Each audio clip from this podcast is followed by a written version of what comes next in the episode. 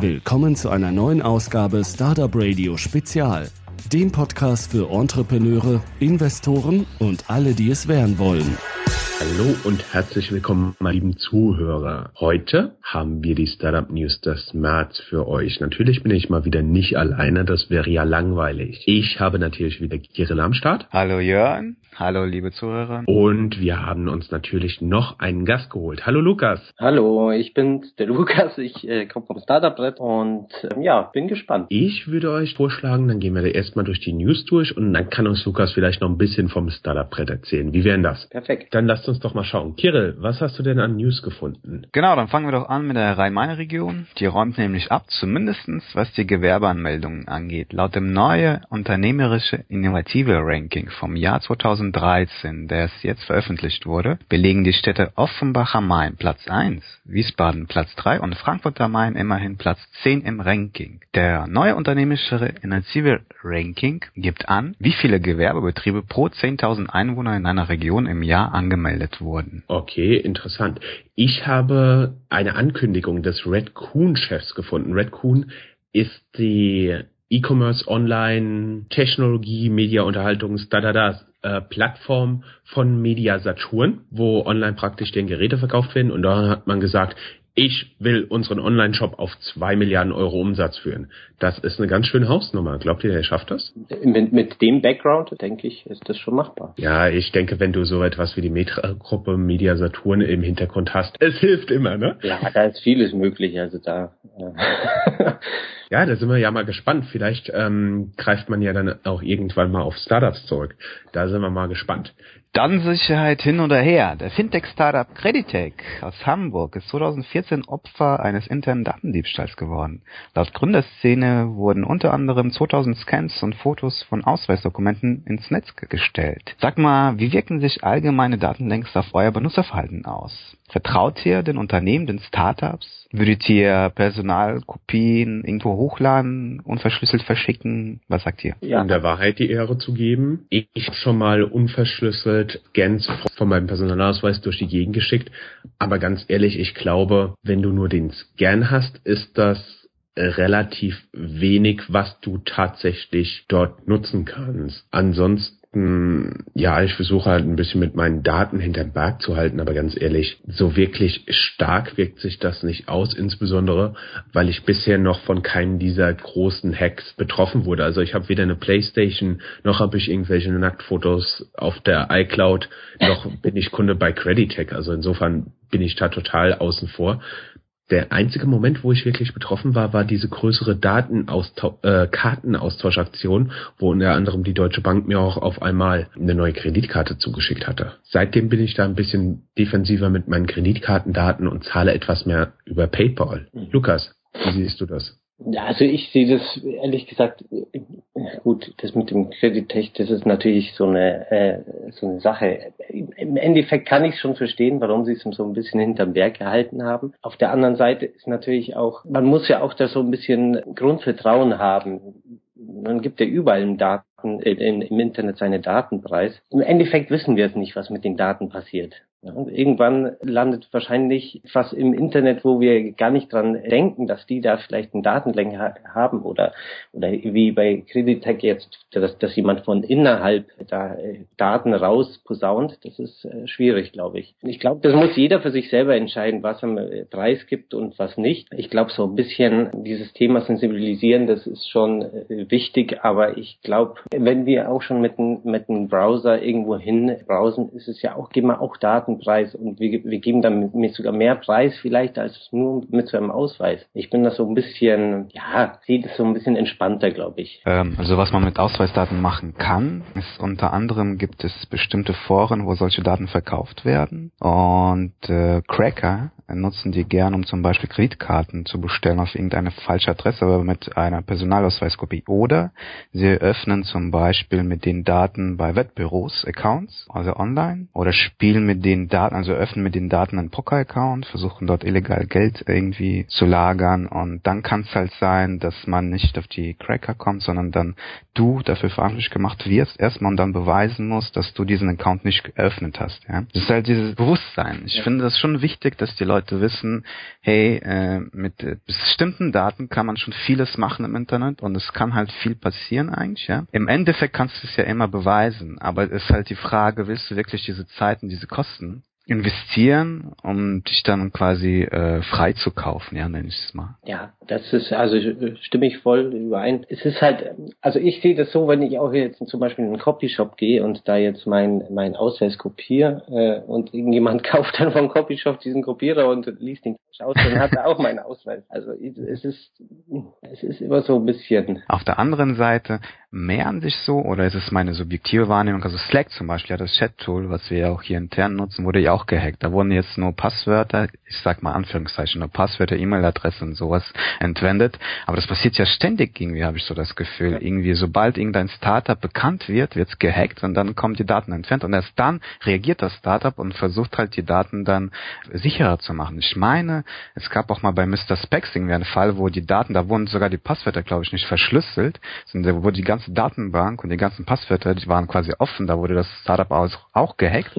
Dann wurden die Daten auch entwendet, ja. Also irgendwie. Das ist aber kein Problem, was exklusive für Startups ist. Also als ich ja, ja. gelesen habe, denkt mal einfach an die ganzen Steuer-CDs, die Deutschland angekauft hat, ne? Das sind alles interne Datendiebstähle in Schweizer, Luxemburger oder sonst irgendwie gearteten Banken, ja. Das ist genau das gleiche ja. Problem. Und explizit für den Finanzbereich macht das ganz, ganz große Kopfschmerzen, weil früher hast du ja gesagt, oh, wir müssen uns vor den bösen, bösen externen Hackern schützen. Jetzt musst du dich vor den externen Hackern schützen und vor deinen eigenen Mitarbeitern. Aber ja. wem kannst du dann eigentlich noch vertrauen? Ja, ist schwierig. Gibt, glaube ich, keine Lösung für. Zumindest nicht heute.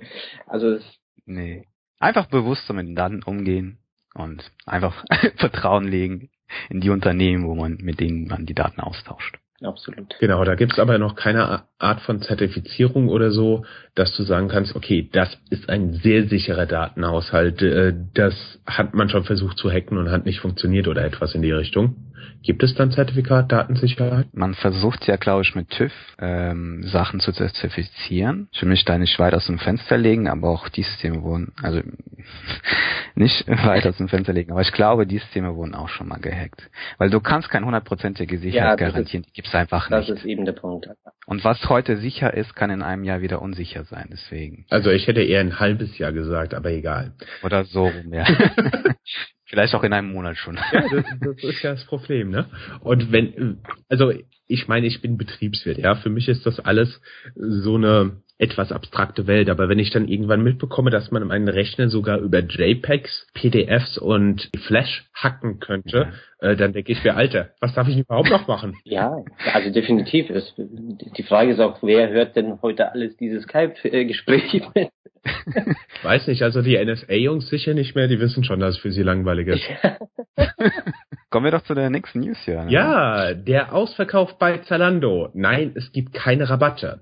Der Sama-Fonds, Global Founders Capital, Incubators Rocket Internet und eine zu Holzbrink zählende Beteiligungsgesellschaft verkaufen ihre Anteile an Zalando. Wie seht ihr das? Ich meine, das Zalando ist noch nicht lange gelistet. Du hast als Investor dir jetzt Aktien gekauft. Es gibt gerade ein Break-Even und das nächste, was du hörst, oh mein Gott, Jetzt verkaufen die wieder ihre Anteile. Lukas, wie würdest du das sehen? Ich würde sagen, willkommen an der Börse. so, so läuft es halt eben da. Also ich, das ist für mich ehrlich gesagt äh, nicht überraschend, dass die, weil es jetzt irgendwie positiv ausschaut, da vielleicht wieder aussteigen, einige. Im, im Endeffekt geht's ja da um, um Geld. Ja, und die wollen ja möglichst, ich glaube, so ein bisschen, vielleicht ein bisschen Angst vor der Zukunft. Ich weiß es nicht, was, was die treibt oder dass sie sagen, okay, jetzt äh, steigen wir lieber schnell aus und investieren vielleicht irgendwo anders, wo es vielleicht lukrativer ist. Man weiß es nicht. Tja, der Klassiker ist doch auf der anderen Seite ist das Gras immer grüner, ne? Auf der anderen Seite könnte man ja auch vielleicht argumentieren, so ein bisschen im Sinne der Samwas, vielleicht nutzen sie das Geld und bauen damit andere Startups auf. Ja, ist alles, alles möglich. Also ich meine, die sind ja eh recht aktiv also daher besteht da auch so die Möglichkeit, klar. Aber ja, in, was wenig ist. In diesem Zusammenhang vielleicht noch interessant, ich habe einen Artikel gefunden, dass es einige Unicorns gibt. Also ihr erinnert euch vielleicht, das sind die Startups, die über eine Milliarde US-Dollar bewertet werden, die mit der dünnsten Kapitalausstattung und dazu gehört zum Beispiel auch der Lieferheld in Deutschland. Fand ich in diesem Zusammenhang dann ganz interessant. Vielleicht steckt man da das Geld rein. Man weiß es nicht. In Helpling wurde ja zuletzt investiert. Ja, ganz interessante News. Also ich finde ja aktuell selbst den Bereich Mobile Payment interessant und der scheint ja wirklich äh, relativ hohe Eintrittswürden zu haben. Zumindestens laut Gründerszene wird über den Verkauf des Otto Group gehörenden Mobile Payment Anbieters Japital gemunkelt. In welcher Situation würdet ihr den Mobile Payment anwenden oder habt ihr das schon angewendet und habt ihr Bedenken in Bezug auf Sicherheit, Datenschutz? Also das, das Thema Sicherheit ist bestimmt immer äh, so eine Sache, gerade so auf, auf dem Mobildevices ist ja Sicherheit jetzt noch nicht so ganz groß im Kommen. ich persönlich habe es noch nicht benutzt. Also ich schaue, dass ich immer irgendwas äh, bezahltechnisches immer äh, an meinem, in Anführungsstrichen, gesicherten PC mache. So, daher habe ich da jetzt nicht so viele Erfahrungen mit. Für mich persönlich ist natürlich das Thema Mobile Payment sehr interessant, weil es ist eben verlockend. Du hast dein Handy, zumindest ich, meistens irgendeins immer dabei. Und dann zeigst du das einmal vor, zack, und bezahlt es. Das Problem ist, du brauchst auf der einen Seite viele Nutzer, die auch diese App nutzen, und auf der anderen Seite brauchst du ganz, ganz viele Annahmestellen, die auch dieses Mobile Payment anbieten. Insofern hast du praktisch immer zwei, zwei harte Nüsse zu knacken. Du musst ja, die Henne-Ei-Problem halt. Genau, das ist, das ist, glaube ich, auch so ein typisches Problem, was die Marktplätze haben. Sie müssen einmal das Angebot und einmal die Nachfrage immer haben. Und da bist du genau in dem gleichen Bereich. Noch dazu ist auf der einen Seite das sehr stark konzentriert, wenn du jetzt mal an Einzelhandel denkst. Zum Beispiel mit der Rewe-Gruppe hättest du schon mal einen unglaublich großen Vorsprung oder Aldi, Lidl. Und auf der anderen Seite hast du wirklich Millionen von potenziellen Nutzern, die du alle im Zweifelsfall einzeln überzeugen musst. Also das ist schon nicht einfach allein aus dieser Perspektive und das Ganze dann auch noch bequem und sicher zu machen, ja, ich glaube, da muss man noch ein bisschen dran arbeiten. Ja. Ich glaube auch ehrlich gesagt, dass da Apple Pay noch nicht der, der Weisheit letzter Schluss ist. Ja, äh, definitiv äh, spannende Sache, aber ist es immer so Bequemlichkeit und Sicherheit, das ist äh, meistens nicht kompatibel. Natürlich haben wir auch noch eine ganze Menge interessanter sonstiger News gefunden, zum Beispiel über P2P, Kreditmarktplätze, BMW, Wundercar, Freeletics, Online Fund, Leihhaus, Valendo, die findet ihr alle in unseren Shownotes www.startupradio.de und natürlich auch unser Know-how für Weltverbesserer. Da könnt ihr gerne mal vorbeischauen, schaut rein, klickt drauf, freut euch und natürlich freuen wir uns immer über Feedback. So, Lukas, erzähl uns doch vielleicht noch ein klein wenig über Startup Brett. Gerne. Ja, entstanden ist Startup Red im Oktober 2014, basiert auf meinem eigenen Startup, das ich äh, Anfang 2014 gegründet habe, das sich im Bereich äh, Software Deployment bewegt, also cloud-basierte Software-Updates anbietet und das ziemlich nischenhaft ist, nämlich äh, ganz klar, die Zielgruppe ist Softwarehersteller. Und ich hatte einfach für mich persönlich Probleme, da jetzt irgendwie Aufmerksamkeit äh, zu schaffen für mein Startup, äh, gerade auch in Social Media. Darum ist halt die, die Idee entstanden, Startup zu gründen. Die Idee dahinter ist, dass wir versuchen, äh, die, die Startups möglichst gut äh, zu veröffentlichen und vorzustellen, äh, gerade im Social Media Bereich und ihnen quasi anderen Bewusstsein zu schaffen, hey, da gibt es ein Startup, das ist echt klasse, das solltet ihr euch mal anschauen. Darüber hinaus versucht man das natürlich nicht als eine einmalige Sache zu machen, dass wir jetzt äh, nur einmal äh, eine Veröffentlichung schalten, sondern unser Konzept erweitert, das Ganze erweitert das ganze Konzept natürlich noch über, über die Social Media. Und zwar, wir versuchen möglichst viel mitzubekommen von den Startups, die wir äh, auf dem Startup-Brett haben. Äh, wir folgen denen auf Twitter und haben die auch in unserer Liste und schauen da in unsere Liste gerne mal so vier, fünf Mal am Tag rein und picken uns das, was äh, vielleicht richtig wichtig ist, raus und, und, und pushen das noch zusätzlich. Das heißt, wenn jetzt jemand eine, eine App hat und jetzt das Monster-Feature reingebaut hat und äh, vielleicht 20 Follower hat, der hat natürlich dann vielleicht äh, Probleme, das hinaus zu posaunen. Da versuchen wir das ein bisschen zu verstärken da den äh, Startups so ein bisschen Hilfestellung äh, zu bieten. Was wir noch zusätzlich machen, ist seit Januar, dass wir äh, allen Startups auf dem Startup-Brett äh, die Möglichkeit geben, sich mit, mit einer Startup-Story so ein bisschen persönlich äh, darzustellen auf dem Startup-Blatt. Das bringt zum einen natürlich mehr Reichweite, weil äh, so ein Artikel einfach besser geteilt wird als nur ein, in Anführungsstrichen nur ein äh, Startup-Profil. Zum anderen erfahren natürlich auch die, die Besucher ein bisschen mehr über das Startup und vielleicht auch so ein bisschen, ja, finden sich vielleicht auch so ein bisschen selber wieder und das ist ganz spannend eigentlich, die Artikel. Das macht richtig Spaß, auch äh, da die, die Startups zu unterstützen. Und da kommen immer schöne Sachen raus. Also wer noch nicht reingeschaut hat, schaut einfach mal auf Startup Bread in unsere Startup Stories.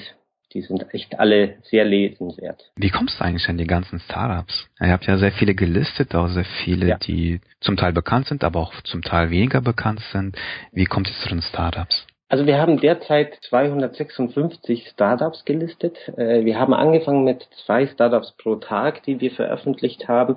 Das mussten wir äh, mit Einführung der Artikel auf drei Startups pro Tag erhöhen. Am Anfang war das noch, klar, man macht halt eine Landingpage und äh, man, man, man lockt die Startups so mal ein bisschen mit, mit vielleicht einem, einem besonderen äh, attraktiven Angebot. Und ähm, irgendwann hatten wir dann 10, 12 Startups und haben einfach angefangen. Und anfangs natürlich gerne mal ein paar Startups angeschrieben und gesagt, hey, wollt ihr euch nicht mal äh, eintragen bei uns? Und das ist aber relativ schnell, mussten wir das nicht mehr machen, weil es sich so ein bisschen rumgesprochen hat in der, in der Startup-Szene. Aktuell ist jetzt nicht so, dass wir jetzt da äh, herumlaufen und sagen, tragt euch doch ein. Äh, ab und zu machen wir das, wenn wir zum Beispiel auf einer Messe sind oder irgendwie unterwegs und sehen da einfach ein interessantes Startup, dann fragen wir die, ob die nicht vielleicht Lust haben, sich einzutragen.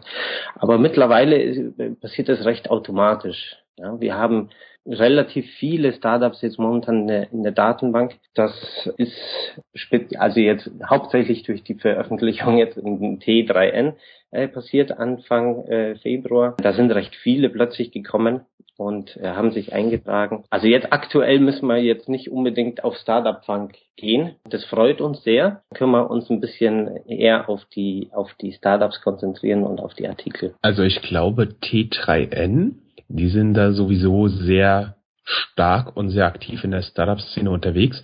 Die waren auch eine der ersten, die tatsächlich auf startupradio.de aufmerksam geworden sind. Also da gibt es eine Menge gute Redaktionsarbeit, was das Thema Startups und Startup-Medien betrifft. Ja, also ich finde es auch äh, großartig und äh, ich, wir schauen auch gerne da rein und, und teilen auch ihre Beiträge, die wirklich, wirklich sehr gut sind. Aber wir versuchen natürlich, wir haben ein bisschen eine andere äh, Social-Media-Strategie. Wir schauen nicht, dass wir jetzt nur unsere Inhalte äh, teilen, sondern dadurch, dass wir eben, also wer uns folgt, kriegt auch viel von den anderen Startups mit, was die so machen. Und äh, wir versuchen natürlich auch da äh, andere Blogs und, und Magazine auch mit einfließen zu lassen, dass das natürlich auch äh, noch attraktiver wird, äh, uns zu folgen. Und natürlich, äh, klar, äh, deutsche Startups, Gründerszene, äh, retwittern wir natürlich auch. Das ist äh, klar, wir wollen ja auch keine Konkurrenz sein zu den äh, beiden oder auch zu anderen. Das ist ganz im Gegenteil. Wir wollen ja eigentlich mehr. Eigentlich haben wir alle dasselbe Ziel. Wir wollen die deutsche Startup-Szene ein bisschen unterstützen. Aus dem Startup bleibt jetzt auch die österreichische und die schweizerische Startup-Szene. Und ich, also ich, für mich wäre es natürlich schöner, wenn wir so ein bisschen äh, enger vielleicht äh, in gewissen Sachen zusammenarbeiten könnten. Aber das kommt vielleicht noch. Ja, was mich jetzt interessiert, weil wir haben sehr viele Zuhörer, die selbst gründen, die Journalisten in diesem Bereich sind oder die sich überlegen, ein Startup zu gründen. Wir haben auch ein paar VCs, die immer mal zuhören. Jetzt ist die Frage, wenn ein Gründer jetzt zuhört und er hat sein Startup und das ist eine total geile Idee, wie weit ist eure Reichweite und was würde das kosten, das bei euch einzutragen? Also wie ist da das Vorgehen praktisch für ein Startup? Und wen erreicht ihr so? Also wer besucht euch und wie viele Leute? Um mal alle Fragen gleichzeitig zu stellen. okay, dann versuche ich alle gleichzeitig zu beantworten. Also das ist ein Traum. Also grundsätzlich der Eintrag auf Startup-Blatt ist kostenlos. Äh, das haben wir bewusst so gehalten, weil äh, wir wollen jetzt nicht unbedingt an das, an das Geld von den Startups ran. Wir, wir haben zwar eine Option, dass man einen, dass man gesponsert angezeigt wird auf dem Startup-Blatt. Das heißt im Endeffekt auf jeder Seite erscheint. Das ist jetzt aber kein Muss. Das, das kann man buchen und ist aber auch nicht teuer. Das ist halt im Endeffekt nur der Mehraufwand, den wir äh, dadurch haben, indem wir halt einfach noch zusätzliche äh, Tweets rausschicken, äh, indem wir, äh, dass wir äh, den, den, das Startup-Profil und, und auch den Artikel des gesponserten Startups noch ein bisschen mehr pushen. Das heißt, wir, äh, wir schreiben vielleicht den einen oder anderen Journalisten an und wir posten vielleicht noch in eine äh, extra starke Gruppe äh, in, bei Xing und machen sonst irgendwas, was wir vielleicht normalerweise nicht machen. Der Eintrag des Artikels ist auch kostenlos. Das heißt, im Endeffekt für Startup selber entstehen da keine Kosten. Von der Reichweite her, wir haben natürlich wie jeder im Endeffekt auch angefangen mit 20 Followern. Mittlerweile sind es über 4000. Also jetzt in einem nicht mal einen halben Jahr haben wir relativ äh, guten Progress gemacht, äh, zumindest bei Twitter, wo wir auch ziemlich aktiv sind. Bei Facebook sind wir jetzt über die 1000 hinaus. Die Leute, die uns regelmäßig besuchen und uns äh, auch folgen, das ist ein ganz gemischtes Publikum. Das ist, sind wirklich ganz normale Leute teilweise oder auch natürlich viele Gründer, sind ein paar Journalisten, die dabei sind, Investoren, das ist ganz querbeet. Also das kann man jetzt äh, nicht sagen. Natürlich sind es überwiegend Leute aus der Gründerszene, bunt gemischt. Also es ist immer wieder erstaunlich, wer so äh, zuhört und, und, und dabei ist. Immer wieder spannend. Von unserer Reichweite her, wir hatten jetzt im Februar 6000 Besucher bei uns auf der Seite. Das wollen wir und werden auch jetzt im März noch ein bisschen toppen. Also das ist, geht stets bergauf. Ja, und wir sind äh, gespannt, was da so noch kommt. Habt ihr auch einen gewissen regionalen Fokus? Also bei uns ist zum Beispiel so, Kittel und ich wohnen in Frankfurt Rhein-Main. Das bedeutet, wenn wir Events besuchen, hat das immer sehr starken regionalen Charakter. Unsere News sind aber meistens Deutschland und weltweit. Und wenn wir jetzt so ein bisschen unsere Follower reinschauen, sei das jetzt auf Facebook, sei das jetzt auf Twitter, haben wir natürlich sehr stark Deutschland. Danach kommen die USA, dann kommen andere englischsprachige Länder, aber auch Österreich, Schweiz. Was mich persönlich überrascht hat, ist Belgien, aber da gibt es ja auch ähm, einen größeren deutschsprachigen Bereich und noch die Niederlande. Wie sieht das denn so bei euch aus? Also bei uns ist natürlich ganz klar, das ist Deutschland, Österreich und Schweiz. Nachdem wir versuchen, uns in diesen Bereich zu bewegen, also wir twittern jetzt nicht über äh, internationale Themen oder sehr, sehr schwach internationale Themen. Wir versuchen uns so ein bisschen auf diese drei Länder zu beschränken, was natürlich auch dann sich widerspiegelt in, in, in unseren Besuchern auch, die eben natürlich zum der allergrößte Teil ist natürlich aus Deutschland kommen, das sind so ungefähr 90 Prozent. Die nächsten sind dann äh, die, die Schweizer, lustigerweise. Und dann kommt Österreich und danach erst die USA. Sehr schön. Ach, übrigens an alle Schweizer da draußen. Wir nehmen natürlich auch gerne Schweizer Gäste in unsere News rein. Österreich, Schweiz, Belgien, ganz egal. Meldet euch. Dann ist schon eine Frage, du hast ja gesagt, äh, ihr plant vieles, ihr wollt auch die Reichweite erweitern. Wo siehst du Startup Bread äh, in einem Jahr? Ach, das ist eine gute Frage. Also äh, wir wollen natürlich jetzt das, das, das Ziel momentan ist natürlich Reichweite, aber das ist glaube ich immer ein, ein, ein lang gestecktes Ziel. Also das ist, ich glaube, jedes Magazin, jeder Blog, jede, jede, jede Plattform hat dieses Ziel, mehr Reichweite zu generieren. Momentan sind wir gerade am, am Aktualisieren der Startup-Profile, da helfen die, die Gründer alle äh, schön mit, dass wir ein bisschen ja an, an unserem Auftritt selber arbeiten. Das heißt, wir wollen die Suche ein bisschen verbessern, dass die Startups auch besser auffindbar sind. Ein ganz großer Punkt, den wir jetzt noch angehen wollen, ist die Vernetzung der Startups untereinander. Da sehen wir sehr viel Potenzial. Es ist so, dass viele Startups Partner suchen oder einfach vielleicht alleine stehen, vielleicht ein bisschen äh, schwach aufgestellt sind. Mittlerweile haben wir jetzt 256 Startups. Da, da findet man schon jemanden.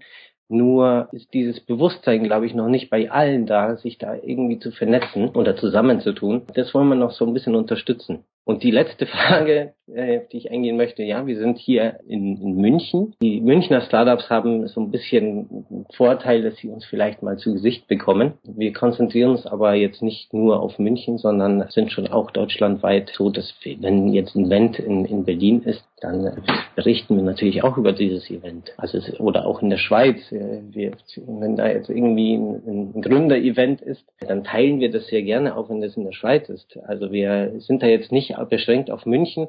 Es ist natürlich so, dass wir alle beschäftigt sind und alle Kinder haben und natürlich da jetzt nicht die ganze Woche in ganz Deutschland rumfahren und irgendwelche Events besuchen. Das heißt, wir sind auch vornehmlich hier im, im, im bayerischen Raum auf den äh, Gründer-Events. Gibt es so drei Themenschwerpunkte, die dich persönlich im Startup-Umfeld interessieren? Ach, ich finde es ja immer recht spannend, wie äh, alles so entstanden ist und wie die Leute irgendwie zueinander finden und wie im Endeffekt aus so einer, ja, vielleicht aus so einer Laune dann wirklich ein Unternehmen äh, entsteht, ist immer sehr spannend für mich. Also ich bin immer, ich bin glaube ich der größte Fan von unseren Artikeln, finde die immer ganz toll, einfach zu, zu ein bisschen zu erfahren, was dahinter liegt. Ja. Jörn, hast du noch Fragen? Der Jörn hat ausnahmsweise keine Fragen mehr.